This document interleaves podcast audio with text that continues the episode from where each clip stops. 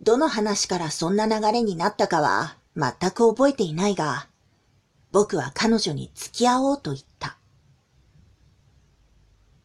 奇妙かもしれないが、これまで付き合うかどうかという話はしていなかった。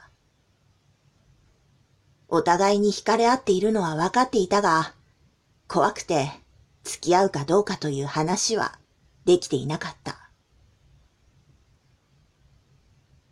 彼女は嬉しそうだった。